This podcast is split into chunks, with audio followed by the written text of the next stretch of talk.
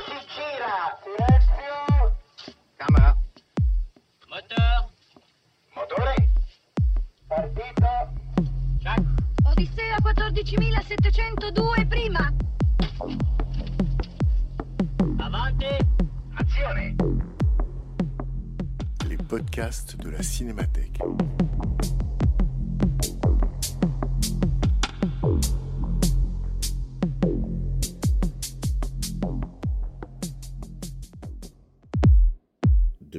2016, la Cinémathèque française invite régulièrement une personnalité à programmer quelques séances pour parler des films de sa vie.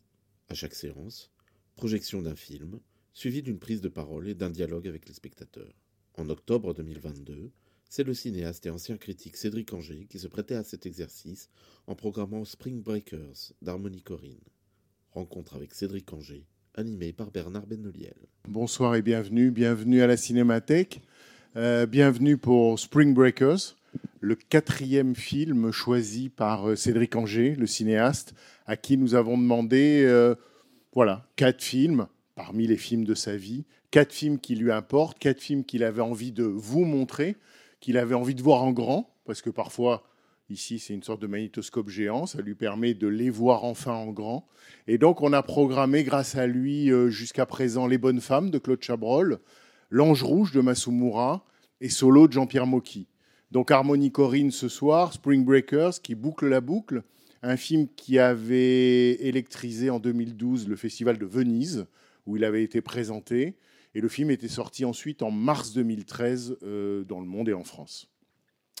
Donc voilà, c'est un film qui a un peu moins de 10 ans. Euh, juste une info comme ça, le chef opérateur du film, c'est le chef opérateur attitré de Gaspard Noé, ce qui donne une indication au moins de couleur et de lumière. Euh, voilà. Et puis, quand on fait une programmation comme celle de, Cédric, sur le papier, on est séduit par chaque film en soi. Et puis quand on fait l'expérience de les voir comme on l'a fait en salle, on se rend compte que finalement, entre Les Bonnes Femmes, le premier qu'on a vu, et, Spring Breakers, il y a quand même un cousinage ou une parenté. C'était pas un hasard. Pour toi, oui, mais tout d'un coup, ça nous apparaît que voilà, quatre filles en vadrouille euh, qui cherchent, qui cherchent quoi Ça, c'est tout l'enjeu. Mais je me disais aussi que euh, que ce soit le, le, le film de L'Ange Rouge, par exemple, ou Solo, ou celui-ci, c'est un peu des films, sinon d'anarchistes, du moins des films qui ont un côté anard, euh, assez frappé, assez frappant. Et puis, frappé aussi. Et, et, euh, et aussi, je me disais le, le, que ces films-là, alors peut-être à part euh, L'Ange Rouge, parce qu'il est tourné en 66 et qui se passe pendant la guerre, mais euh, les trois autres, euh, Solo, Spring Breakers, Les Bonnes Femmes, ont ceci en commun que ces trois films tournés, je dirais, en même temps que leur époque, euh, à l'époque de leur époque. C'est-à-dire, c'est des films en pleine prise avec le présent, avec l'esprit du temps, et parfois ce qu'on peut appeler le génie de l'époque. C'est-à-dire que c'est des films qui attrapent quelque chose, reste à savoir quoi. Et voilà, et donc quand je réfléchissais à, ta programmation, on voit toujours qu'il y a des, circulations, évidemment, c'est choisi par une seule et même personne, c'est par affinité élective. On peut être conscient, comme Cédric ou pas, euh, des, relations entre les films, mais on les découvre aussi euh, du fait de la programmation. Euh, ce que je voulais dire aussi, c'est que pour celles et ceux qui nous rejoignent, je rappelle en deux mots la règle du jeu. Cédric dit quelques mots avant la projection, on voit le film ensemble, et surtout après, on en discute, euh, on revient, et avec Cédric Anger, euh, il nous dit aussi comment lui voit ce film, euh, son analyse du film, sa compréhension, le sens euh, ou l'essence possible, et là vous l'écrivez comme vous voulez, du film. Bref, une occasion d'échange aussi avec vous, vos questions, vos interprétations. Donc si vous le souhaitez, évidemment, je vous invite grandement à rester après la projection, d'autant que c'est un film qui peut séduire et qui en même temps peut laisser perplexe. Je ne résiste pas au fait de vous demander qui voit le film pour la première fois ce soir. Il y a quand même une moitié de salle. Donc ça veut dire que le film aussi a une, a une réputation qui le précède, si je puis dire. Voilà. Le reste, on en parle après. Et puis tout de suite, je donne la parole à Cédric Anger pour que tu nous dises euh, quelques mots de Spring Breakers ou de ton souvenir de la projection. Oui, puis tu n'as pas dit aussi qu'à la fin du débat, il y a euh, pour les jeunes euh, quelqu'un qui, qui, a des stupéfiants qui sont donnés pour ceux que ça intéresse. Bien Donc sûr, ça peut inciter à rester au, au débat après. Mais seulement le dernier spectateur. Euh, non. Non, tous non, je crois Ah, que tu bah, veux- si j'ai bien vu la personne, oui. D'accord. Euh, C'est Cédric qui s'occupera de l'after. Donc, euh, donc, non, mais le film est un after. Donc, euh, non, mais j'aime beaucoup ce film. Oui, euh, j'avais, bon, comme tous les, comme tous les autres, effectivement, très envie de le revoir. et un peu comme tu l'as dit, c'est un film qui prend quelque chose de son époque, mais c'est vrai que le, le- le- le point commun entre les quatre films, je dirais qu'ils ont un côté manifeste un peu, et, et celui-là, c'est vraiment un manifeste, je trouve, euh, euh, artistique. C'est un geste. Et, euh, et il a quelque chose surtout qui moi m'intéresse beaucoup, c'est qu'on on peut témoigner de son époque. On en a déjà parlé d'ailleurs à propos d'autres films ici, de manière, euh, on prend un problème sociologique, de manière réaliste, on fait un scénario, des dialogues, des acteurs, et puis on a la moitié de la production euh, des compléments d'enquête joués par des acteurs. Euh, et on peut aussi faire euh, ça, c'est-à-dire on peut aussi faire le magicien d'Oz. On peut faire un film qui est une sorte de, rêverie finalement sur à quoi rêvent les jeunes filles. Et le film, finalement, est plus vrai, je pense, dans son esprit, pour témoigner de quelque chose, parfois, que si on est sociologique. Bon, bah, en tout cas, on en parle peut-être tout à l'heure. euh, Mais le magicien d'eau, ça c'est une piste. Alors on en reparle après. Bonne projection. merci.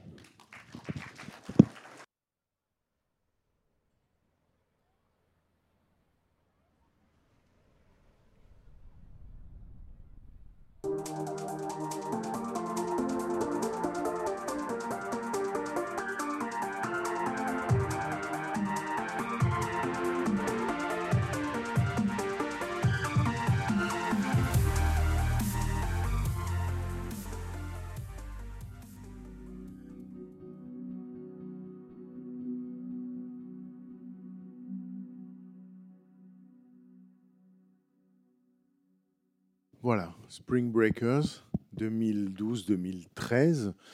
Euh, on le disait en introduction, un film de d'Harmonie Corinne.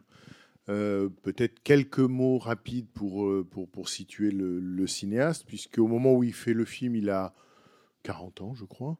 Parce qu'en fait, il s'est fait remarquer 20 ans plus tôt, même plus que ça, puisqu'en fait, à 22 ans, il écrit le, le scénario de Kids de Larry Clark, donc un film qui sort, qui est, qui est vu en 1995, qui marque beaucoup les esprits euh, à l'époque, et je pense qu'en le revoyant toujours, et qui est un film qui se déroule à New York dans une jeunesse très jeune, euh, et dont il filme, euh, Larry Clark, les comportements, sachant que, euh, comment dire, Harmony Corrine a fait partie en quelque sorte de cette jeunesse, même s'il est originaire de, Nashville dans le Tennessee.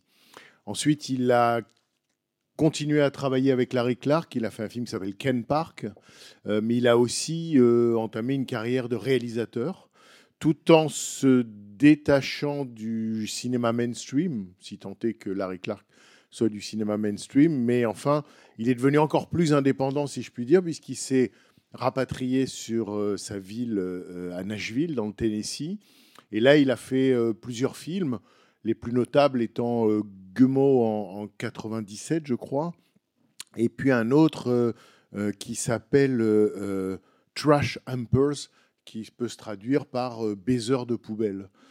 Voilà, qui vous donne une idée vague, mais, mais réelle, de, des, des films que, que Harmony Corinne tourne. Et puis, il fait ce film donc en, en 2012, on pourrait presque dire un, faux film mainstream par un cinéaste indépendant, parce qu'une certaine manière, les codes habituels de la fiction hollywoodienne sont là, mais on a l'impression qu'il a poussé les curseurs euh, là où, d'habitude on les retient. Bref, il a dit aussi que c'était euh, un film noir, mais un film noir de plage, ce qui est un genre euh, qui- qu'il aura inventé. Non, Euh, le Scarface de De Palma. Ah, Scarface de De Palma, absolument, qui se déroule aussi en Floride euh, et qui est cité évidemment dans, dans le film. En tout cas, un genre où ils sont peu nombreux, mais euh, voilà, le film noir de plage. Et, tu disais, enfin, il, et- Harmony Corinne disait que bien sûr, il s'est beaucoup documenté pendant des années sur le, fameux Spring Break, cette tradition euh, estudiantine qui veut que euh, pendant une semaine, euh, comme il dit, euh, les jeunes deviennent des animaux, ou en tout cas qu'ils se, qu'ils se ruent littéralement vers le- ce break, cette plage en Floride, et qu'ils s'adonnent à tout ce que vous avez vu et, et- autres. Euh, et en même temps, euh, Harmony Corinne a dit aussi en entretien que certes, il s'était documenté, mais qu'à aucun moment il n'avait voulu faire un documentaire sur le Spring Break. Et ça rejoint ce que tu disais dans l'introduction, à savoir que pour lui, le propos en quelque sorte est ailleurs, ou en tout cas il ne peut pas se résumer à ça, et que euh, il dit lui-même j'ai voulu emmener le film ailleurs. Alors c'est peut-être de ça dont on peut discuter, d'où part le film et, où va-t-il, ou en tout cas comment, d'abord formellement et, narrativement, où l'emmène-t-il et comment l'emmène-t-il? Et c'est un peu ce que tu commençais à dire dans l'introduction, à savoir que euh, c'est peut-être pas euh, et certainement pas un film sociologique qui entend documenter euh, le Spring Break. Oui, d'ailleurs, le- je crois quand tu dis documenté pendant des années, je crois que c'est surtout il a accumulé des photos, des photographies de Spring Break pendant des années.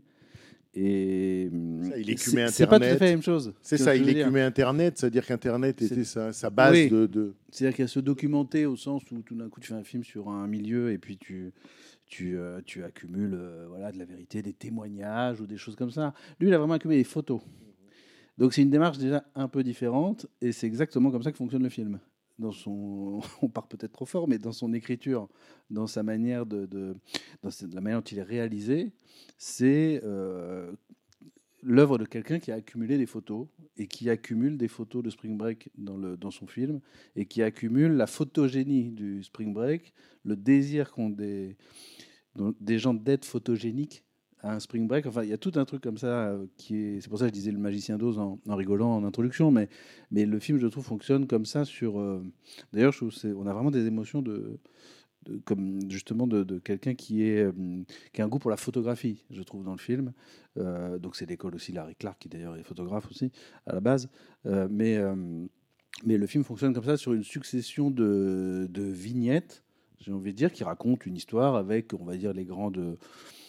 Des étapes, tout simplement. Mais on ne fonctionne pas sur un film scénarisé, on ne fonctionne pas sur euh, euh, une dramaturgie au sens. Il y a une montée dans le film en permanence, mais c'est des montées plutôt euh, sensorielles. C'est pour ça que c'était c'était bien aussi de le revoir en salle, tout simplement, parce que c'est vraiment un film qui a une écriture de comme ça, de fait pour nous créer des, des- sensations. Mais c'est vraiment surtout cette idée, de, moi ce qui, me frappe en le revoyant, là, c'est vraiment la démarche d'accumuler des photos et celle du film au final. Et, euh, euh, et le film fonctionne comme ça sur euh, des plans, des images qui reviennent en permanence. Certaines, c'est un grand film de montage aussi parce qu'il y a, vraiment des allers-retours et des, images comme ça qui reviennent sans arrêt. Mais, tout part de cette, je pense, de cette démarche qui a été la sienne en fait, qui est la, à la jeunesse du film pour, pour dicter et son écriture et puis une écriture qui c'est ça qui est intéressant avec ce film, je trouve, c'est qu'il s'accorde à son sujet. C'est-à-dire qu'il utilise euh, le clip, il utilise le jeu vidéo, il utilise euh, le côté vidéo YouTube, il utilise euh, tous ces trucs-là pour, globalement, en fait, il utilise les médiums et les moyens de son époque, les images de son époque pour filmer ces jeunes filles qui elles-mêmes sont abreuvées des images de leur époque, enfin, je veux dire, et qui ont envie d'en être tout simplement. Donc, euh, elles prennent la pause très régulièrement quand il les rencontre, quand il les fait sortir de prison. Il fait clic-clic. euh, James Franco, qui est génial dans le film. Et, euh, et ça fait des bruits d'ailleurs de mitraillette. Enfin, de, pas de mitraillette, mais de quand on recharge, quoi. chargeur. Et, voilà. Et euh, qui, est aussi un son qui vient de, bon, du rap et tout ça qu'on entend régulièrement dans les morceaux.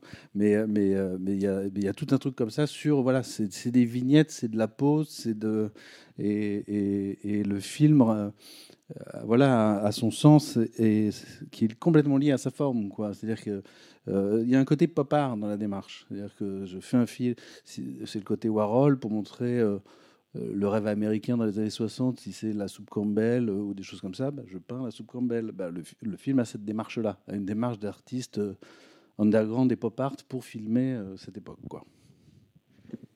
Ce qui est très vrai, c'est que effectivement, on voit bien que ces jeunes, on, reprendra peut-être différents points de ce que tu as dit, mais on voit bien que ces jeunes femmes, elles ont, elles le disent d'ailleurs. Disons des quatre, il y en a celle qui parle le plus, parce que les trois autres sont plus, j'allais dire, dans l'action et le comportement que dans la parole. Celle qui parle le plus, c'est celle qui va partir la première. Euh, Selena, jouée par Selena Gomez, celle qui prendra le bus la première et qui rentrera chez elle, mais c'est elle qui, verbalise le plus euh, et qui dit par exemple au début à quel point leur vie est ennuyeuse et à quel point elles rêvent pour reprendre ce que tu disais du magicien d'Oz, elle rêve d'un monde over the rainbow. Elle rêve d'un pays d'Oz. Elle rêve de, ce que promet toujours l'Amérique dans ses mythes fondateurs et à quel point dans le magicien d'Oz, c'est-à-dire qu'elle promet un mat de cocagne, euh, un, lieu où, en quelque sorte, le temps serait aboli et remplacé par du plaisir permanent. Et donc elle dit ça, elle pose au départ le, le principe, euh, le trajet, enfin quitter l'ennui.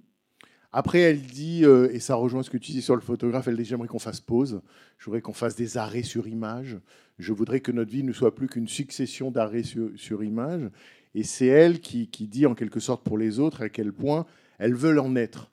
Elles ont l'impression d'être exclues du cadre ou exclues de l'image. Elles se font du spring break euh, bah, l'image du paradis, enfin euh, l'image de là quand on y est, on est heureux. Et c'est ça qu'elles veulent rejoindre. C'est-à-dire qu'il s'agit euh, d'en être, de faire partie des images que d'ordinaire on regarde, mais cette fois-ci en être en quelque sorte, euh, sinon les actrices, du moins les protagonistes ou les figurantes, ou entrer dans le décor. Ce qui était déjà, on pourrait dire, euh, le projet de Pacino dans Scarface, hein, c'était d'entrer dans l'image, d'en être. Euh, ça, c'est, on pourrait dire, quelque chose du, du rêve américain qui Oui, se, sujet, ouais. que, que- que le film re- reconduit, et reproduit.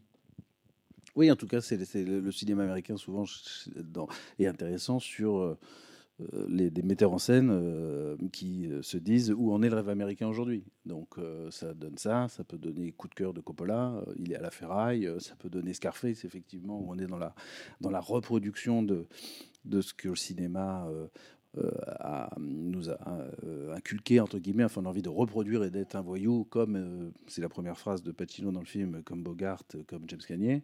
Moi, je suis comme ces gars-là. Bon, voilà.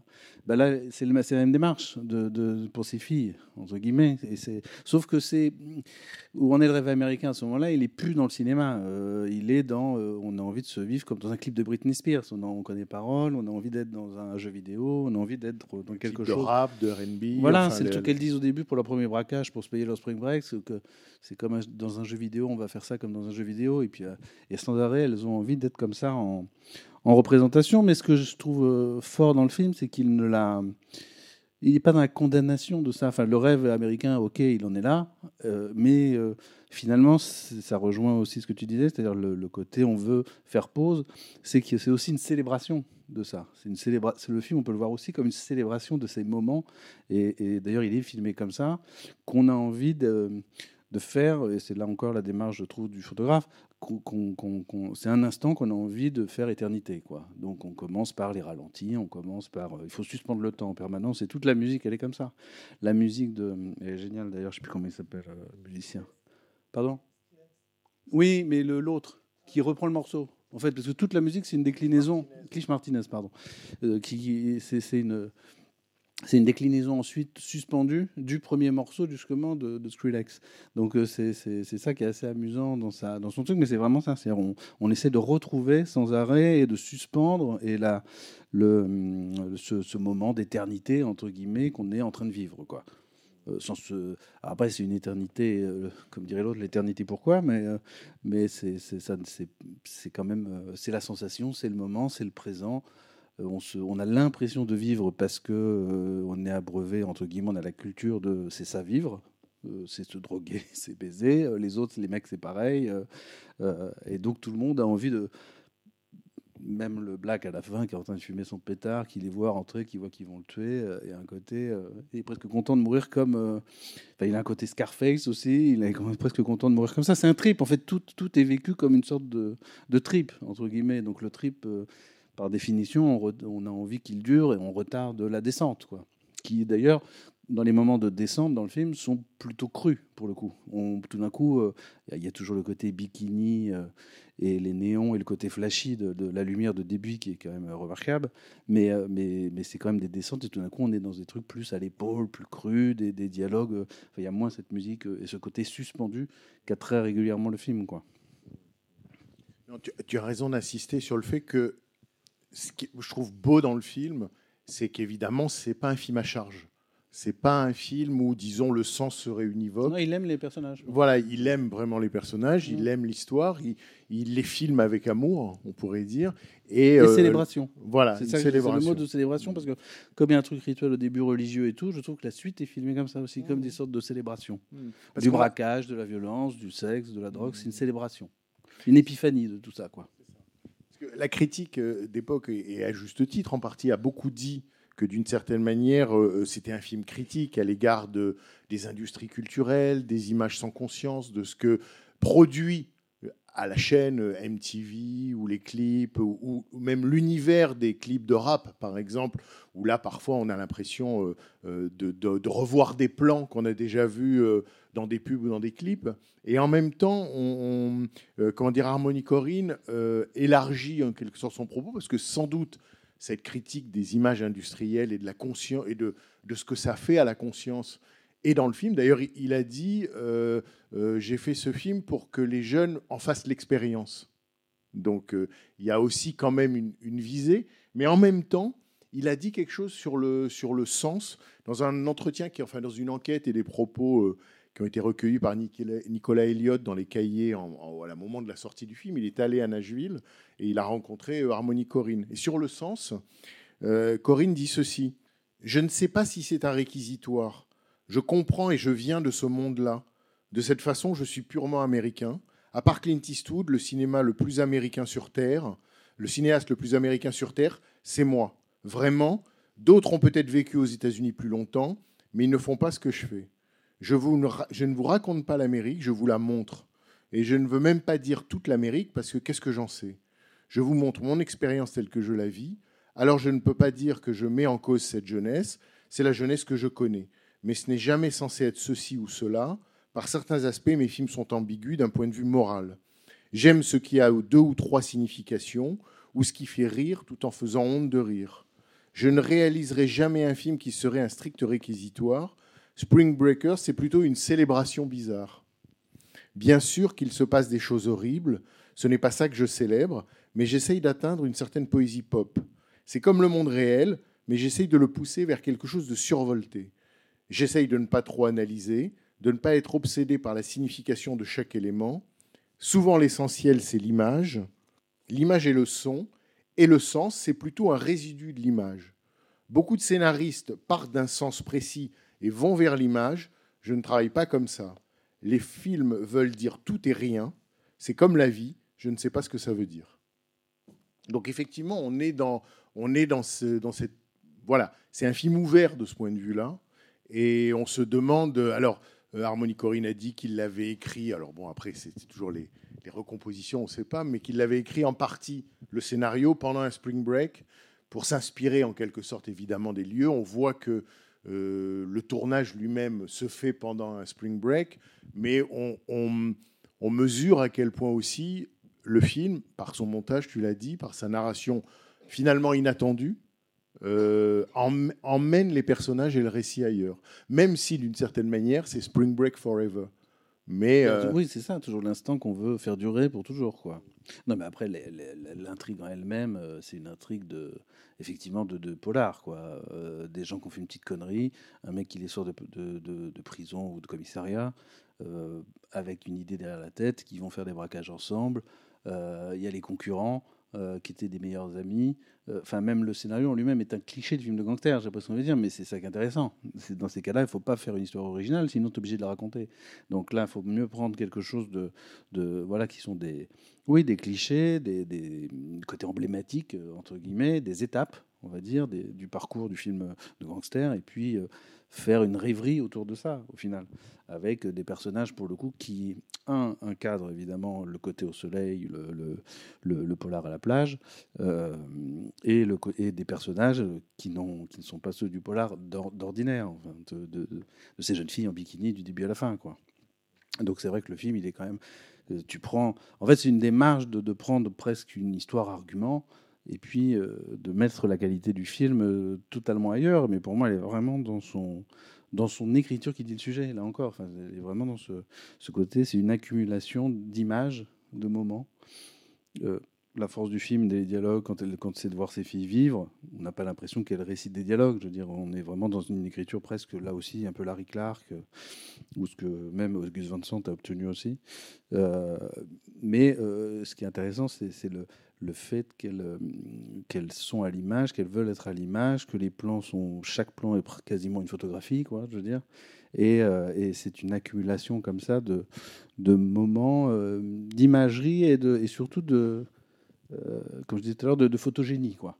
Parce que la recherche de la photogénie fait partie, du, là encore, du sujet et du sens du film. Quoi. On veut, on, on prend la pause. Euh, C'est là où ça rejoint, et c'est pas pour rien que le film est cité. Je c'est pas seulement parce que effectivement le personnage de Alien là, qui déjà s'appelle Alien, qui regarde en boucle Lydie Scarface et tout, c'est que c'est vraiment le même sujet. C'est pas la même écriture. Encore que par moments ça se rejoint. Pardon, mais c'est le, le même sujet. Quoi. Des- des- le rêve américain, aujourd'hui, c'est un rêve de, de reproduction. On a envie d'être comme les héros de- euh, et dans les images euh, que produit l'Amérique. Quoi. Mais- On n'est plus dans la. Dans, veux dire, le cinéma américain a toujours filmé le rêve américain, quelque part, mais avant, c'était des territoires où, euh, l'argent. Euh, après, avec le film de gangster. Après, le problème, c'est qu'il y a eu le, les démons intérieurs avec euh, la période James Stewart, des gens comme ça. Quand la génération Coppola, Scorsese, De Palma, justement, ils sont arrivés, on est quand même assassinat de Kennedy, guerre du Vietnam. Le rêve américain, il est déjà un peu, il bat de l'aile, quoi. Et puis surtout, on est dans le complot, on est dans euh, les images qui mentent, enfin, ce- toutes ces choses-là. Euh, et là, on est encore dans autre chose. On est dans une sorte de, comme dirait Poutine, de fin de civilisation de- occidentale. On a une citation inattendue. Mais euh, Non, mais je pense que c'est un film qui, qui pourrait justifier, entre guillemets, son discours. Parce que si on ne le comprend pas. Hmm. Mais euh, quand même, tu, disais, oui, à la fois l'imagerie et donc le cliché, et en même temps la photogénie. C'est ça qui fait le- l'ambivalence encore du film et le plaisir qu'on a à le voir et à le suivre. C'est qu'il y a une formidable séduction qui se, dégage de cette vulgarité ou de cette bêtise en boucle. Il y a quelque chose aussi d'absolument séduisant et d'absolument désirable. Euh, Bah, c'est le point aussi un peu euh, commun entre certains films qu'on a passés. C'est-à-dire qu'est-ce qu'on peut faire de la beauté avec des éléments impurs? C'est une des choses les plus passionnantes du cinéma. C'est pas difficile de faire des beaux plans dans un beau jardin. Euh, c'est- plus difficile de, fabriquer quelque chose qui est de l'ordre de la poésie et du, sen- du, du sentiment avec des éléments a priori impurs ou vulgos ou, ou, euh, ou pop ou machin. Enfin, voilà, c'est- une démarche que je trouve euh, euh, qui est touchante en plus. Enfin, voilà, c'est ce qu'on peut faire de la beauté avec quelque chose qui n'est pas forcément. D'ailleurs, les, images fluo de Déby, elles sont magnifiques, mais c'est hyper difficile. Il y a très peu de films qui travaillent ça. C'est très ben, le, le fluo en fait tout simplement. C'est-à-dire que c'est pour ça que je disais coup de cœur tout à l'heure parce que c'est un film qui travaille un peu ça de le Coppola. film de Coppola du début Une des comédie années musicale. 80. ou alors c'est une comédie une comédie musicale. musicale dans une ville entièrement reconstituée À Las Vegas. décor, à Las Vegas, et, et donc une sorte de, de son et lumière de deux heures. Voilà, de son et lumière de deux heures et qui euh, surtout est, est sur le côté néon, le côté nocturne, le côté totalement artificiel. quoi. Et c'est vrai que c'est un vrai film là-dessus de néon euh, très beau. Euh, et celui-là, le travail sur le côté flashy, rose, pourpre, euh, on est sur des, honnêtement des couleurs qu'on voit assez peu au cinéma finalement. Et parce qu'elles ne sont pas faciles à exposer aussi. Et que souvent, ce sont des couleurs qui sont ingrates avec la, Là, elle n'a pas le problème, parce que c'est à part Selena Gomez qui a joué le jeu, mais les autres, je ne les connaissais pas. Mais souvent, c'est ingrat pour les, pour les comédiens. Là, ça marche, parce que je pense que ce sont des peaux jeunes, euh, et du coup, euh, cette lumière, euh, elle fonctionne. Sinon, elle met en avant tous les défauts. D'ailleurs, chez Gaspard Noé, il travaille une lumière aussi un peu comme ça, mais qui va mettre en avant le côté défaut des corps, le côté cru, le côté... ça n'a pas le même effet, quoi.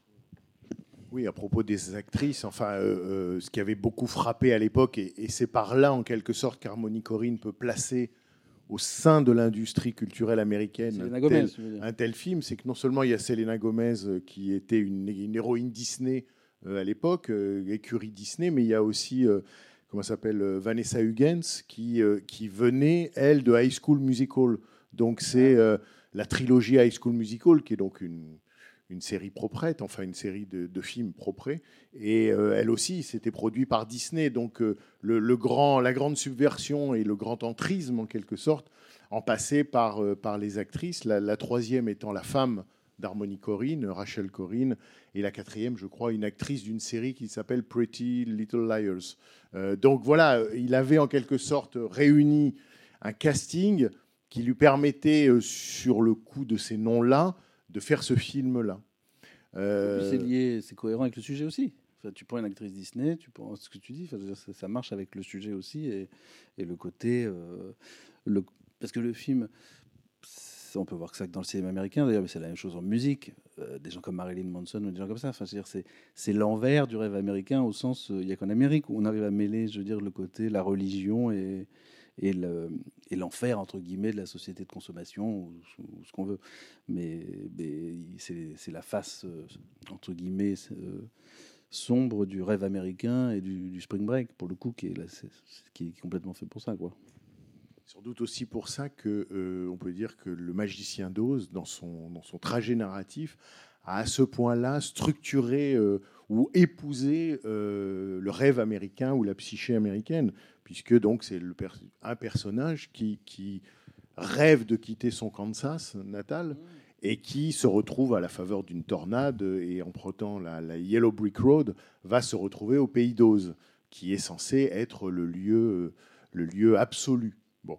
Après, euh, c'est plus compliqué dans le Magicien d'Oz parce qu'elle, en même temps qu'elle rêve d'aller au-delà du, du- de l'arc-en-ciel, euh, elle répète euh, il n'y a pas de meilleure place qu'à la maison, home sweet home. Et donc, voilà. Alors, Là, c'est l'inverse. ça, c'est voilà. Là, c'est l'inverse parce que euh, comment dire, euh, Dorothy dans, dans le Magicien d'Oz, elle, elle rentre et elle rentre en, que- en quelque sorte avec plaisir, en ayant appris quelque chose. Là, il y en a deux qui rentrent. Euh, on voit bien que ce voyage va leur laisser des traces et, et que ça aura été un voyage pas pour rien, comme dans le Magicien d'Oz. hein. Mmh. À la fin, le, le, la so- le- le- je sais plus, je crois que c'est l'épouvantail qui dit à la, gentille sorcière, il dit, mais enfin, pourquoi, euh, si vous pouviez ramener euh, Dorothy plus tôt, pourquoi vous l'avez pas fait? Elle dit, ah, mais il fallait qu'elle fasse l'expérience, il fallait qu'elle fasse le voyage. Ce voyage, euh, d'une certaine manière, elle n'avait pas à le faire, mais en le faisant, elle a appris quelque chose qu'elle n'aurait pas su si elle ne l'avait pas fait. Bon, donc c'est tout, tout, tout ce qu'on voit d'une certaine manière ici, sauf que là, évidemment, on se doute que quand elle rentre, c'est pas le cher Kansas, mais ça va être l'ennui euh, qu'elles ont cherché à quitter. Quoi. Et puis Oui, les deux que Le autres, film, il a, il a un truc de. On reste dans la bulle, déréalisé ou pas, quoi. C'est ça, c'est un peu ça le film. C'est Oui, oui, une bulle de Forever. hors du réel, qu'on fait durer, qu'on essaie de faire durer au maximum, qu'on a envie de suspendre euh, et tout ça. Et donc euh, l'expérience à la fin, la conclusion, euh, je ne sais pas trop. c'est là que c'est quoi. Enfin, je veux dire, si ce n'est que on aura ou pas euh, apprécié ces, sen- toutes ces sensations, Euh, mais euh, mais euh, mais tu rentres pas avec une. C'est pas l'exercice a été profitable. Tu vois, tu rentres pas avec une leçon pour ta vie. c'est ce que dit Harmony Corrine, d'une certaine manière, il n'est pas possible de déterminer un sens univoque. Mm. De même qu'il y en a deux qui rentrent, il y en a deux qui vont, on pourrait dire, jusqu'au bout Ouais. du rêve ou du spring break ou de, de- de cette logique-là, et qui, elles, ne font pas marche arrière. Oui, mais c'est là la force de, je de son écriture, de ce qu'il arrive à produire, justement, ce qu'on disait tout à l'heure, c'est que c'est plus fort que de donner un sens à un film. C'est-à-dire que c'est toujours cette idée, un bon film, c'est un millefeuille. Euh, et donc, il y a une première euh, couche apparente, il y a une, une deuxième couche secrète, et il y a une troisième couche, on va dire, qui est, qui est la vision qui n'appartient qu'au metteur en scène et dont il n'a dans le meilleur des cas, il ne faut pas qu'il en ait trop conscience, qui est sa vision du monde, son regard, enfin des choses qui lui échappent, mais qui fait malgré lui presque. Euh, et donc là, c'est, c'est, c'est- on, peut très bien voir ce film comme une condamnation, on peut très bien voir ce film comme une célébration. Et ça avance du même mouvement, et c'est ça que je trouve euh, beau et touchant dans le film. C'est là où il obtient quelque chose. Parce que si tu condamnes, il n'y a aucune raison de faire des bulles poétiques comme ce moment euh, magnifique là avec la chanson de Britney Spears au piano, qui est une sorte de, là encore, de bulles.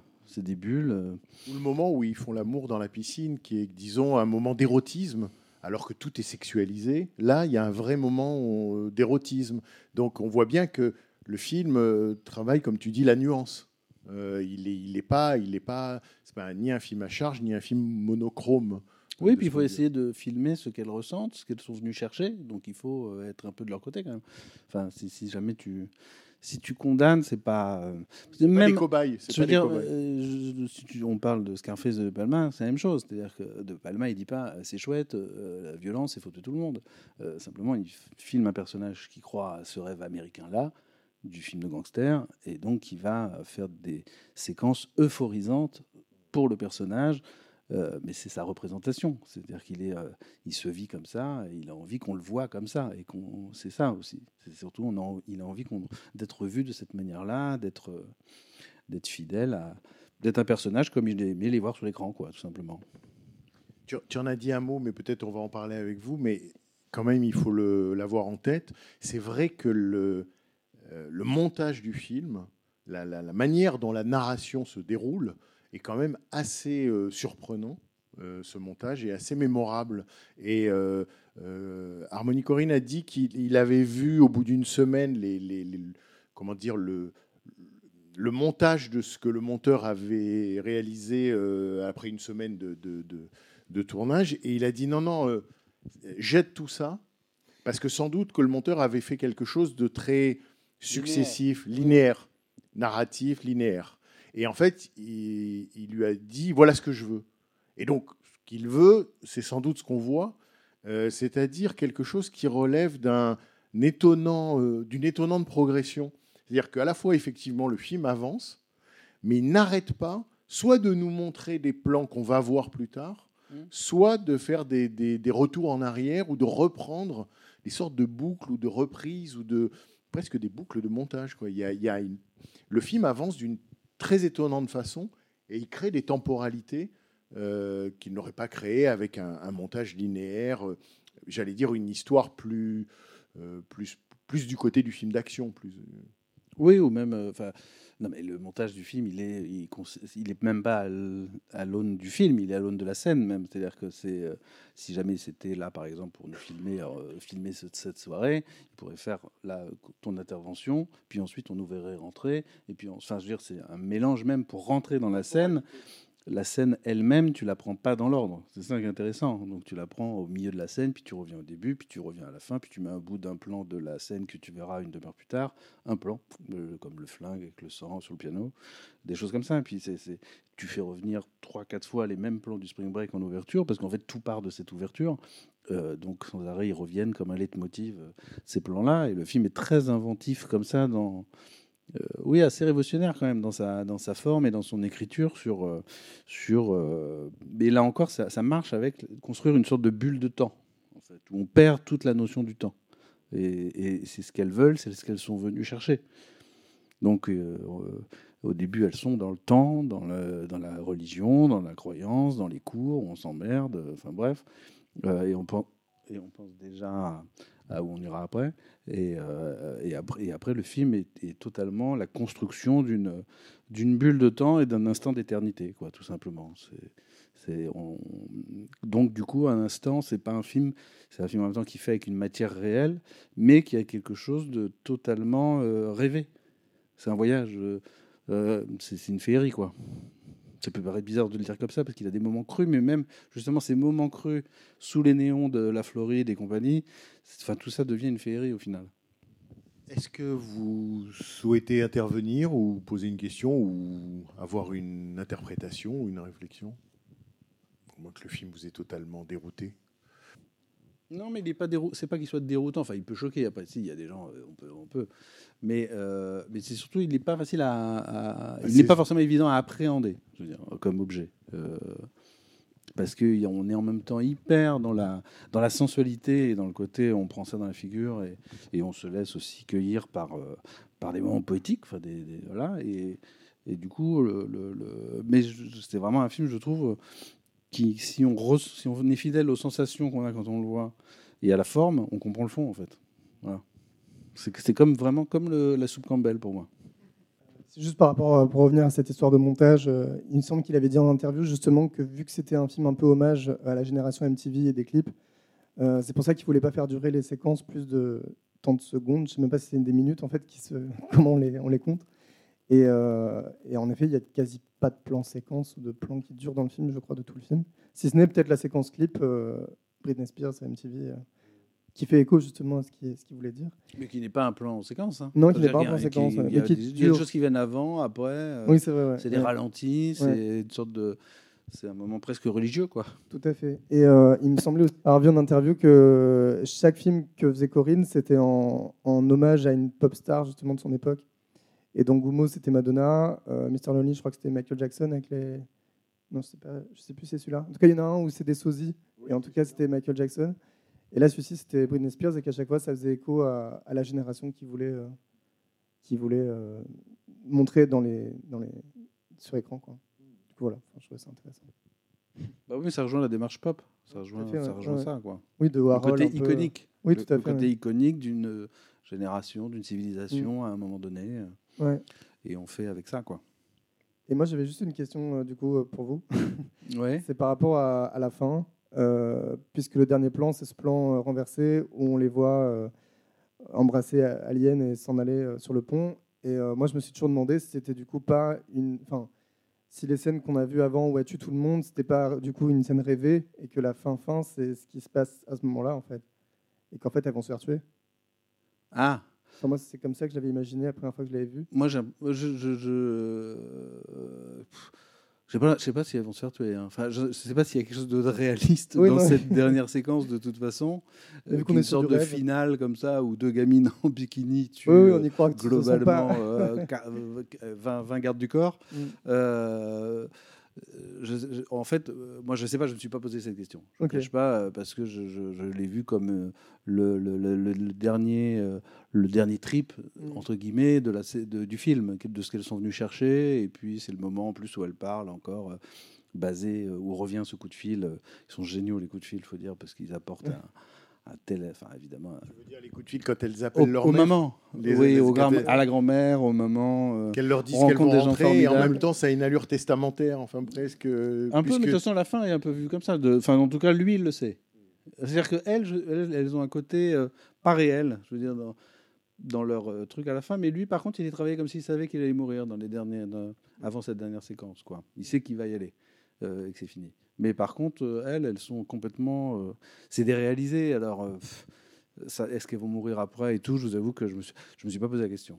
Je suis, me suis pas posé la question. Et, mais par contre, quel, plan, quoi? Je dirais, elle l'embrasse à, la, à la cagoule et tout, et puis elles, elles partent comme ça. Elle, il y a- il y a le, plan est, très, très fort pour terminer, je trouve. Tu as été ému. là. Hein Tu as été ému. Là, à l'instant, là Non, en repensant. en repensant. Oui, non, je trouve ce plan magnifique, ouais. C'est vrai. Mais enfin, c'est pas le seul. hein. Enfin, il y en a Non, non, non, film euh, que je trouve Le film est assez très. incroyable. Surtout sur ce côté- cette imagerie, quoi, quand elles sont avec leurs cagoules, les bikinis, les flingues, qui tirent comme ça, Spring Break Forever, qui regardent la mer et tout. Enfin, tout ça, c'est, c'est, c'est, c'est là où il y a une photogénie et une force de la C'est photogénie. vrai que le euh, film est très inspiré, quoi. On a un sentiment euh, d'une aspiration constante, quoi. Et par rapport à la fin, Et qui, je pense, doit être assez amusant à tourner.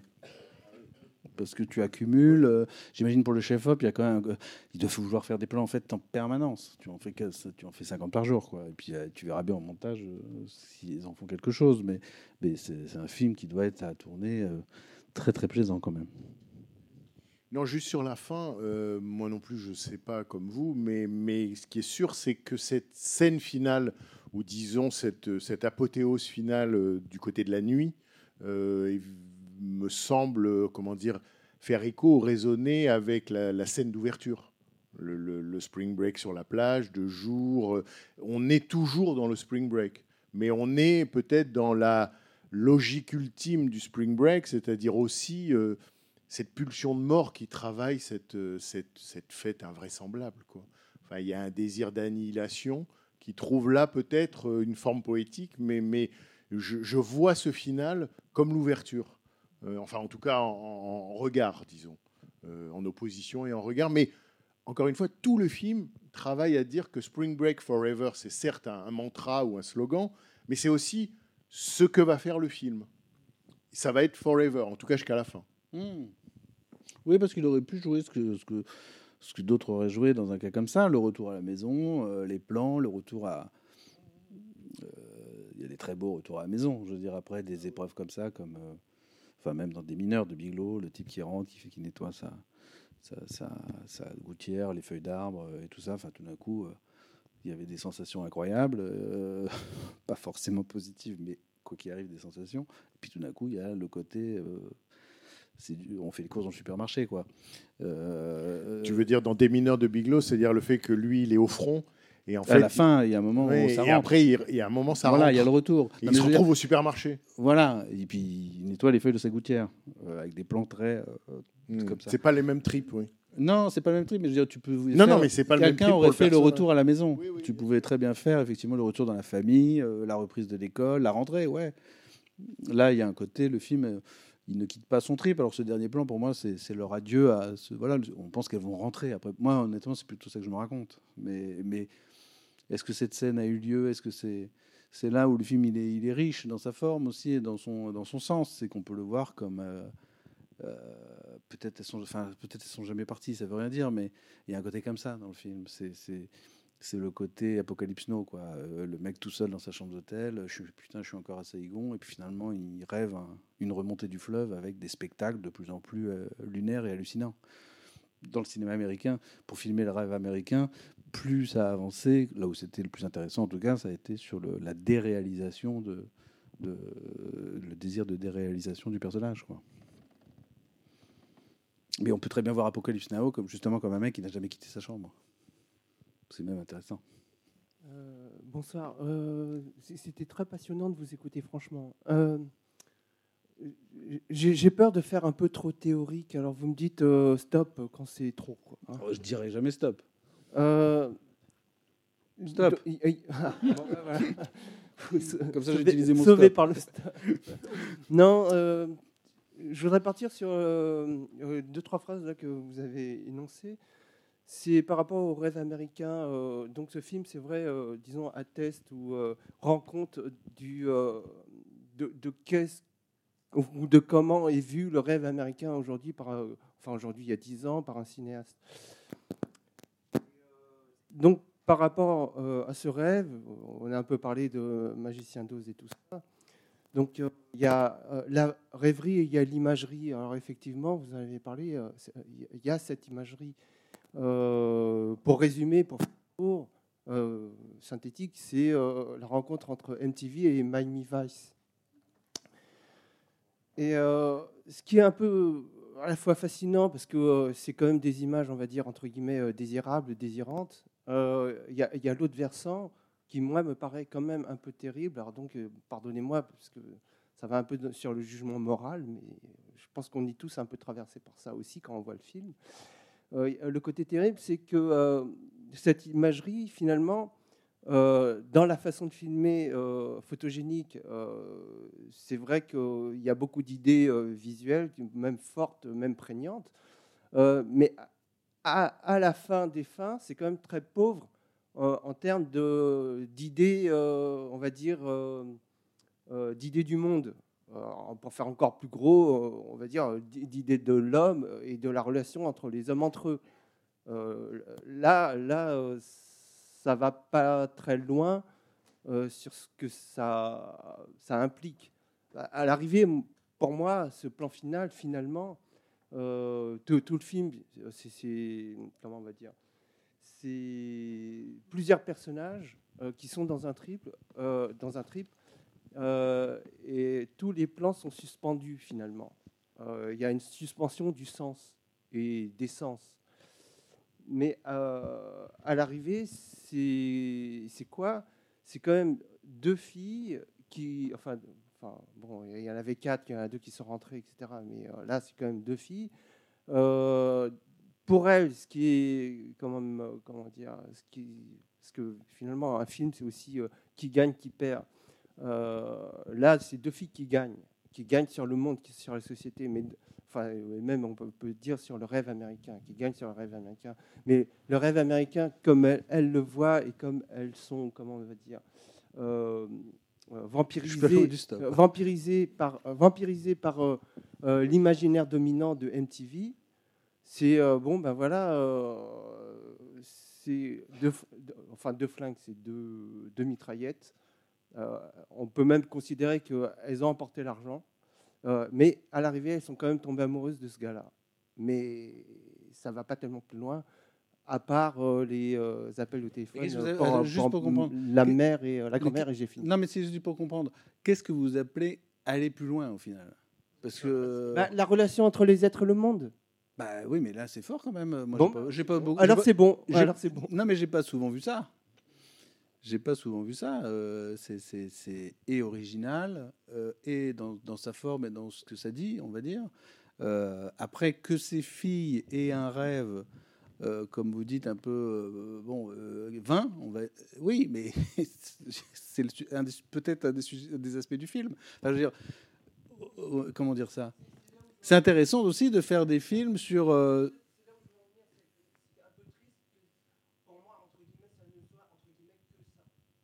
Oui, mais c'est leur trip à elles. Je sais pas comment dire ça. Horizon à elles, c'est leur culture à elles, c'est leur. euh, C'est Leur c'est- monde à elles. Si vous faites un, comment, qu'on pourrait- honnêtement, euh, si vous prenez euh, même des films, euh, sais pas Taxi Driver ou je sais pas quoi, les personnages, euh, ils sont pas, euh, je sais pas comment- son rapport au monde est compliqué. C'est le loup solitaire euh, qui regarde le feu de camp de la civilisation et qui se dit, euh, qui trouve pas sa place et qui donc va détruire euh, avec un imaginaire euh, de, euh, je vais nettoyer. Je, schématise, mais euh, les personnages peuvent avoir, entre guillemets, euh, des désirs qui ne vont pas très loin, comme on dit, euh, mais ça n'empêche pas qu'on passe du temps avec eux et que c'est ça les personnages. Je sais pas comment vous dire ça. Ils peuvent pas être autre chose. Euh, sinon, c'est plus le même film. Si jamais, je dis une connerie, mais elle rencontre euh, non pas l'amour, mais la grâce, ou ça les emmène ailleurs, ne, il ne peut pas, ça peut pas être le- ce film-là. C'est ça que je veux dire. C'est que, c'est que on ne, on ne peut pas reprocher entre guillemets, je dirais ça comme ça, aux personnages d'être ce qu'ils sont, puisque c'est le, le, il ne leur arri- arrive ça que parce qu'ils sont ce qu'ils sont.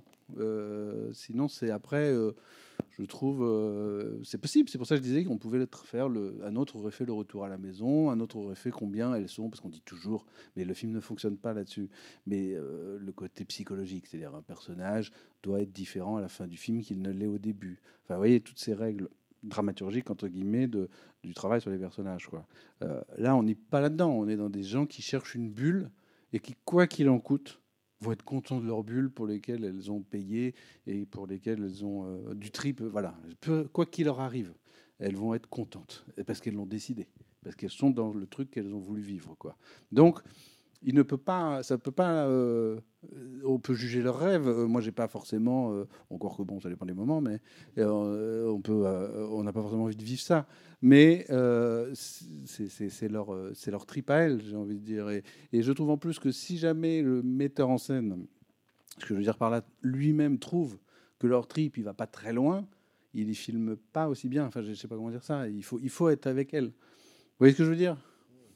C'est-à-dire que et après, je trouve le film beaucoup plus euh, bah, profond que ces personnages, quelque part, euh, dans le sens où il raconte vraiment quelque chose et il a trouvé, je trouve, la forme idéale pour le raconter. En tout cas, originale et nouvelle. Quoi. Et juste un mot par rapport à ce que vous disiez sur euh, Miami Vice. Euh, Harmony Corinne a dit que. Il adore Michael Mann, je crois. Hein? Ah oui, il adore Michael Ouais. Mann. Alors il a dit, je l'ai cité, à quel point il n'avait pas pensé à des films en, écrivant celui-ci. Mais en revanche, s'il en cite un, c'est non pas la série, mais le film Miami Vice de Michael Mann. Et il dit euh, euh, parce que c'est un film qui sait, à sa manière, s'affranchir de la narration classique. Et ce qui est vrai que quand on voit Miami Vice, il y a des embardés ou des, ou des à côté du récit qui fait que normalement dans un film classique, ou en tout cas euh, plus classique d'action que celui-ci, on n'en passerait pas par là. Donc je pense que Oui, ce qui lui plaît, puis- c'est le, le, Et le montage. Voilà. Le que le montage. montage, Michael Mann, c'est quand même un mec qui fait. euh, c'est le film de genre américain monté par un russe. C'est un peu ça le principe. Donc, euh, Voilà. oui, ça fait deux fois que tu, tu cites la Russie. hein. Mais là, c'est l'Union soviétique Ah que oui. tu citais. hein. Mais le montage soviétique. Non, mais il y a un côté. C'est Oui, Eisenstein, quoi. oui. C'est ça qui l'intéresse. Mais sans doute a été, été séduit aussi dans Miami Vice par le côté planant de l'action. L'époque, hein, le côté voilà, des, des- des- Et aussi, mais bon, après ça tient à Miami, mais et aussi le côté euh, trouver la photogénie de ce qui est peut-être laid. Enfin, c'est ça qui est intéressant. C'est pas Peter Greenaway quoi ou James Ivory, on est dans autre chose. fin, clairement. Oui. Alors, euh, pla- je- planant, justement, ça, ça rejoint un peu ce que, ce que je voulais dire. C'est sur la forme. Euh, Donc je, je redescends à un niveau pas philosophique ni rien du tout sur, sur la forme. C'est peut-être là qu'on y est, qu'on l'est le plus. Je sais pas. Euh, si je pense par exemple à Orange Mécanique, qui est un film aussi avec des jeunes, euh, de la violence et, et qui devient une icône pop, et, euh, et au Scarface de De Palma, ce qui m'a frappé là, c'est le, la douceur, l'extrême douceur permanente du début Mm. à la fin de, de la mise en scène. Donc il y a des lumières mordorées comme ça de coucher de soleil très, très, très souvent enveloppantes. Il y a euh, des ralentis tout le temps. Il y a la scène où il va faire une fellation au, Au flingue, ouais. au flingue, bon, qui est une scène qui commence euh, inquiétante, violente, mais finalement qui termine dans, dans une douceur euh, avec une complicité entre les deux. Euh, et en fait, il y a une douceur permanente du début à la fin. Il n'y a aucun moment où, euh, même si euh, le contenu aurait pu est, violent ou pourrait, pourrait conduire à une mise en scène un peu plus agressive. Ou... Non, il n'y va jamais. Ça reste doux du début jusqu'à la fin. Alors peut-être qu'il a voulu justement nous envelopper tout le temps. Et ce qui m'a fait un peu penser à... Je ne sais pas si c'est à douceur, douceur, ou je pense que c'est le côté suspendu des moments, en fait. C'est-à-dire que si on prend la musique, par exemple, Ouais. elle travaille toujours un truc. euh, En fait, chaque moment paraît. Et même très cru, je veux dire, parce que douceur, il y a des moments qui sont pas forcément tout doux dans Non, le film. La Mais mise en scène elle-même, tout la paraît forme elle-même. suspendu. Oui. C'est ça que je veux dire. Il y a un jeu comme ça sur, le, le, sur un présent qui est déjà suspendu. Quoi. oui, parce que dans Orange Mécanique, la caméra, elle nous agresse. euh, C'est pas la même écriture. Hein. Non, c'est ça. Elle Ouais, ouais. Et, et là, la caméra, elle nous agresse jamais. Orange Mé- Non, mais Orange Mécanique, c'est différent parce que ça fonctionne sur, euh, bah, sur- en fait, sur le morceau de Beethoven qui est dans le film. C'est-à-dire que vous avez le- la violence du lâcher, euh, le lâcher de violence, de toutes les pulsions et tout ça. Et la violence, il y a le moment, le moment de Beethoven d'ailleurs qui est repris euh, de manière euh, mécanique et, Oui, et électronique. Et vous ouais. avez la violence euh, de l'État, la violence qui est maîtrisée, on va dire, et qui est voulue. Donc c'est c'est deux formes de violence qui s'opposent et, et la mise en scène, elle a, elle a. Est-ce qu'on peut dompter ou pas la violence Donc par une autre forme de violence. Et donc la mise en scène, elle est très carrée quand même. Enfin Kubrick, c'est quand même. C'est pas, c'est pas, c'est pas, c'est pas la même écriture quoi. Là, on- pour moi, c'est ce qu'on a dit tout à l'heure, mais c'est une écriture de quelqu'un qui est vraiment influencé par euh, les grands photographes en fait.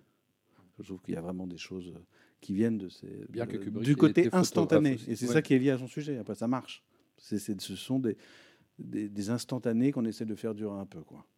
Voilà. Et vous avez cité Gus Van Sant, qui, est quand même, mal- malgré ce que dit Corinne, un, un- un autre cinéaste contemporain très américain, on ne peut pas dire le Bien contraire. sûr, bien sûr. Oui. Qui a aussi cette, euh, ce côté avec ces, ces jeunes qui sont sur des, sur des skates comme ça, qui glissent. Hmm. Et c'est marrant parce que cet imaginaire-là, il vient de. C'est pareil, dans le temps, il, est, il vient de Outsiders aussi, James, pour Gus Van Sant, euh, Larry Clark, par exemple. Tulsa, c'est la ville où se passent les deux films de Coppola. Et, et ce sont deux films qui, euh, qui, qui se passent à Tulsa et qui ont marqué aussi les, des, gens avant. Puis lui-même, euh, Coppola vient de Nicolas Ray, de La Fureur de Vire, qui lui-même vient. Enfin bon, c'est- amusant de voir comment ça, la forme change, mais qu'il y a quelque chose dans le, dans le, dans, le discours justement euh, et, et, la tendresse, c'est presque on veut dire, avec ces personnages-là qui, qui, qui demeurent. Quoi. On n'est pas dans, dans les gens à redresser. On n'est pas dans chien perdu sans collier. Quoi. Non, mais c'est vrai qu'il y a une forme de tendresse ou une forme de, moi j'allais presque dire de caresse. Euh, le- le- D'ailleurs, les filles, entre elles, elles passent leur temps à se, à se toucher, à se réconforter, à se caresser, à s'embrasser. Enfin, il y a quelque chose de. Effectivement, entre elles, déjà, elles cherchent à s'envelopper, à se protéger. Et effectivement, je- je- ça rejoint la bulle. hein. Il, y a, il y a dans la mise en scène et dans les mouvements de caméra quelque chose d'assez planant et d'assez.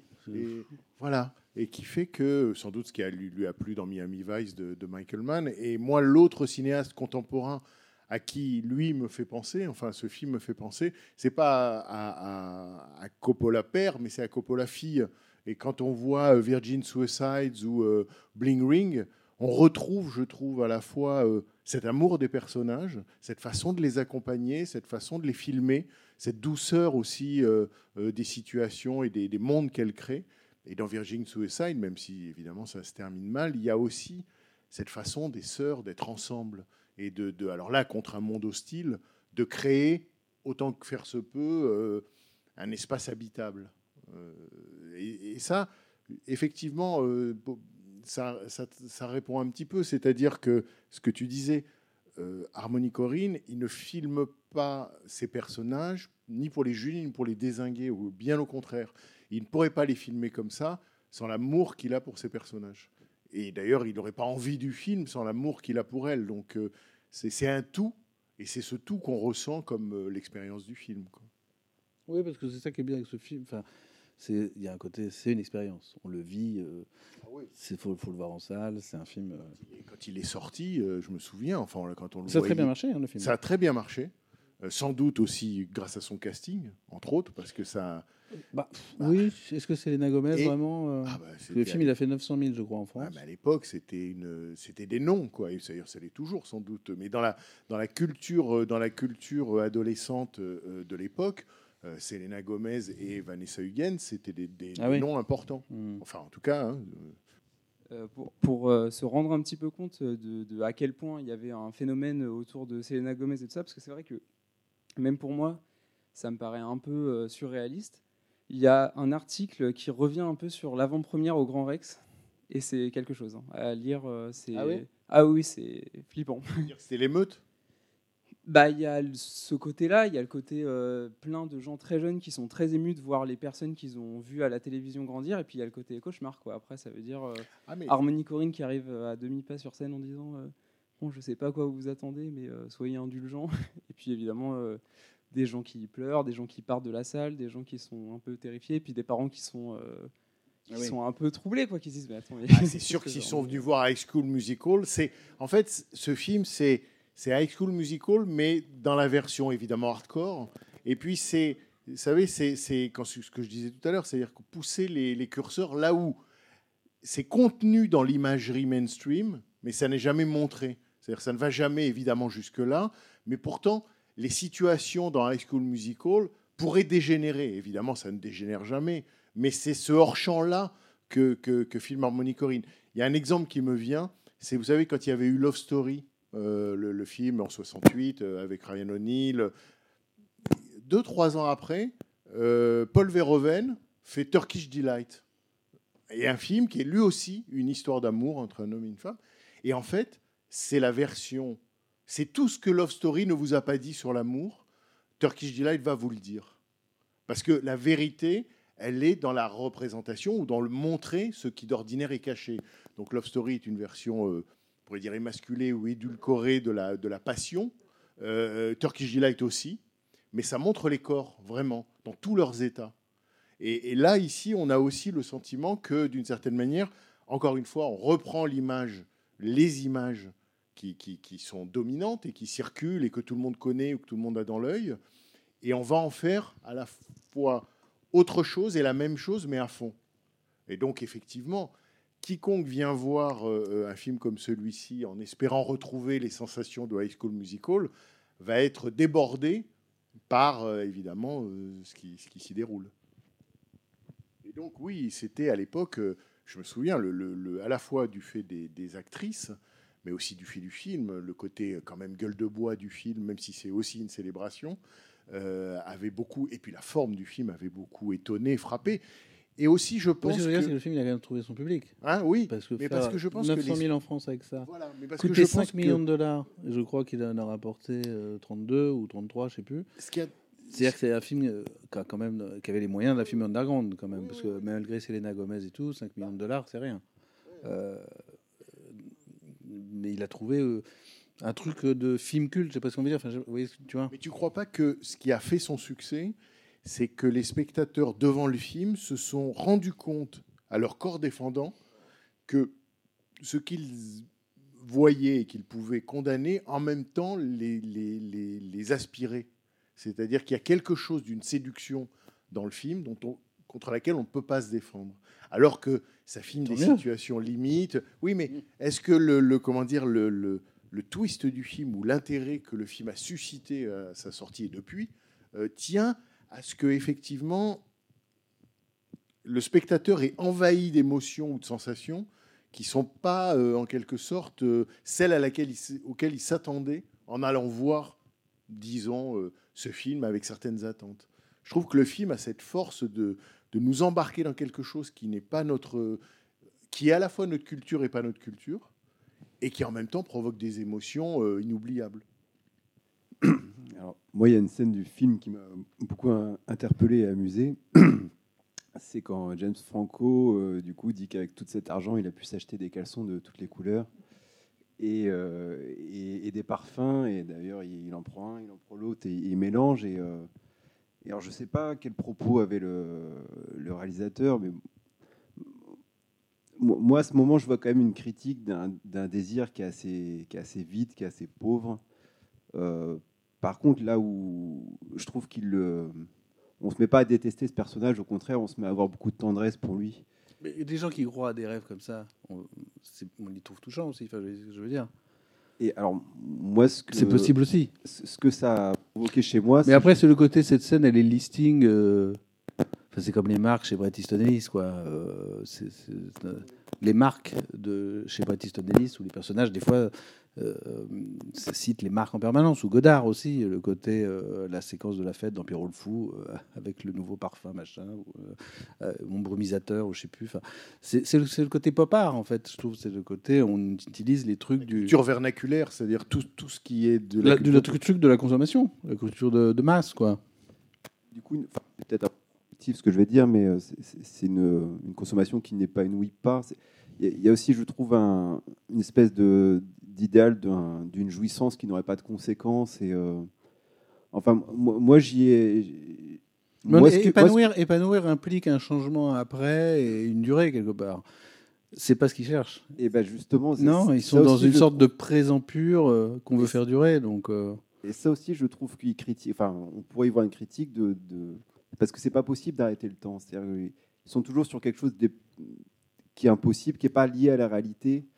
Et moi, enfin, en tout cas, voilà, ce que ce que j'ai vu, c'est que comme il y a beaucoup de tendresse, j'ai eu l'impression qu'ils se disaient mais faut, faut qu'on s'occupe de ces gens qu'on se désire qui n'est pas épanouissant et il faut qu'on faut qu'on les aide à construire un désir. Moi, c'est comme ça. je que sais pas s'il peut, j'en sais rien. Je, écoute, je, je, je peux pas parler à sa place, mais je sais pas s'il y a un côté il faut. il- vous voyez ce que je veux dire? Je pense que ça existe. Je vais le montrer et j'ai trouvé une forme qui, est la forme idéale pour le montrer et qui donnera du plaisir parce que si on ne ressent pas du plaisir comme elle, et ben on, ne peut pas euh, comprendre le sujet presque. Euh, enfin, vous voyez ce que je veux dire Il y a un truc de euh, qui est une dimension critique au film, certainement, sinon il ne serait pas intéressant non plus. Vous voyez ce que je veux dire? Il y a les deux, je pense. Il y a, critique et célébration. Donc, et là, dans les strict tu me disais, c'est marrant parce qu'il prenait ce mot de célébration. Donc, c'est le côté la vie que j'ai connue euh, et il montre ce qu'il a connu. Est-ce qu'après, le cinéma a une fonction de, dire, de redressage euh, et de dont, et va aider les gens à vivre et tout ça, je, pense que euh, ne pas juger, ne pas donner la piste de l'après, c'est quelque part plus aider les gens à vivre que d'en donner une qui, peut-être sera marchera pour une personne, mais pas, pas, pour l'autre. Je trouve que c'est intéressant de, de voir ce que les cinéastes choisissent là où ils choisissent d'arrêter le film. Quoi. Euh, Mizoguchi, lui, par exemple, c'était l'inverse. Il disait il faut que chaque film se termine très mal pour que les gens sortent de la salle euh, révoltés contre ce qui arrivait au personnage. Donc euh, il y avait vraiment ce truc, il faut que le, spectateur sorte en colère. Quoi. Lui, c'est son choix d'arrêter à ce moment-là, de, créer cette bulle, et, heureusement, il n'y a pas de, de, de kit et de recette, entre guillemets, pour, euh, pour qu'on en fasse quelque chose après, euh, si on était euh, attiré comme elle par ça. Quoi. Il y a le voir déjà, ou peut-être se voir, euh, peut montrer, je trouve, euh, être plus à, à vivre que d'avoir quelqu'un qui démontre quelque chose et qui donne euh, deux, trois, deux, trois trucs euh, qui marcheraient que pour lui au final. Par rapport à ce que vous disiez sur le- le- c'est pas possible d'arrêter le temps, mais peut-être que toi tu dis la bulle, mais peut-être que l'utopie, enfin ce qu'il reste de l'utopie, euh, se situe là. C'est-à-dire qu'on voit bien que d'une certaine manière, ce sont les enfants de Woodstock, le, le- comment dire, le rappeur, euh, le rappeur sur scène. euh, là, on se dit, mais, où, sont passés les idéaux ou les, les rêves de cette génération? Bah, Peut-être que ce qu'il en reste, alors c'est pauvre ou pas pauvre, mais il y a une forme d'utopie dans la volonté de créer un temps éternisé. Euh, et que peut-être là, il y a quelque chose qui s'est réfugié. Quoi. Et puis, euh, moi, je trouve que le pour le coup, par rapport à la génération justement de Woodstock et tout, il n'y a pas l'idée de changer le monde. Enfin, Ah le monde est tel qu'il est, on kiffe. Et après, demain, on meurt. Enfin, il y a un côté, c'est, il n'y a plus de projection d'avenir, quoi. Ce qui reste, c'est euh, et si on pouvait euh, comme ça éterniser le temps, voilà, et, et être bien dedans. Voilà, c'est ce qui reste. C'est une sorte de cocooning à l'échelle du monde, quoi. Euh, et puis, mais je trouve que la scène de, de- dont vous parlez là avec James Franco, où il fait le compte comme un enfant, il montre sa chambre aux filles. Tout ce Et- que j'ai. Hein, tout ce que j'ai, regardez tout ce que j'ai. Il fait le compte des flingues, des casquettes, des slips, des, les, les- ses parfums. La scène du parfum, c'est génial. L'idée de, de sentir deux fois bon. deux, de Hein mélanger les deux. Il mélange les deux pour sentir deux fois plus bon. Ça, c'est génial. Bon, mais quand même, dans cette scène, il en fait quelque chose. C'est-à-dire qu'à ce moment-là, c'est du stand-up, quoi. Euh, bien sûr, c'est peut-être écrit, mais ce que le personnage fait, il est sans arrêt inspiré par son propre home, par sa propre chambre, et il fait rire les filles. Et il, il fait presque, c'est presque une chanson de rap, c'est presque une poésie, et il en finit pas de faire l'inventaire de tout ce qu'il a, mais l'inventaire devient hilarant, quoi. Et donc cette scène, elle est peut-être critique, et sans doute critique, mais elle est aussi du côté de l'inventivité du personnage et de sa presque de sa poésie domestique, ce qu'il est capable de, de vendre aux filles pour les séduire, les faire rire et, et- et avec tout son attirail. Quoi. Les flingues deviennent des, des- comme pour les filles, des, des- des pistolets à eau. Quoi. Oui, puis a J'aime beaucoup euh, l'inventaire. quoi. Oui, mais justement, l'inventaire, c'est un côté récitatif. C'est comme le truc de rap, quoi. On récite. James Franco, il dit ses dialogues euh, tout le temps dans le film. Il est génial pour ça. Il est dans un côté récitatif au piano et tout ça. Il, ça pourrait, il pourrait jamais s'arrêter de parler si on, si on le laissait faire, quoi. Oui, euh, vous avez dit enfant, c'est ce que j'ai pensé aussi. Ce euh, personnage d'Alien, c'est un grand enfant quand même. Et à la fin, il se fait tuer tout de suite. Dans la manière dont il se fait tuer, elle est presque, presque burlesque. C'est-à-dire, c'est la première balle, paf, il est mort. Il, est- il existe plus. Et on s'arrête pas, on n'en fait pas Voilà, un cas. donc ouais. il n'est pas capable de, de faire un pas, euh, voilà.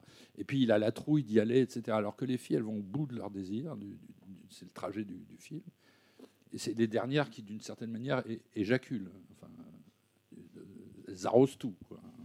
Voilà. Et, et ça se termine comme ça. Mais il meurt comme dans un jeu vidéo aussi. Il meurt aussi comme dans un jeu vidéo. euh, c'est une figurine, Oui, oui, oui, bien sûr. Mais, Et on continue. Mais, mais c'est vrai qu'il est très touchant en même temps. Bah oui, c'est-à-dire que c'est toujours pareil, les personnages euh, intelligents, qui ont bon goût. Euh, on on en a rien à foutre. On a- on en a quand même pas vraiment envie de les voir. C'est vrai. Et on s'ennuierait beaucoup. Donc, euh, Oh, pas mieux, ce sera le mot de la fin. bon, mille merci. bah merci à vous. C'était Merci, très amusant tout Merci. ça. Merci.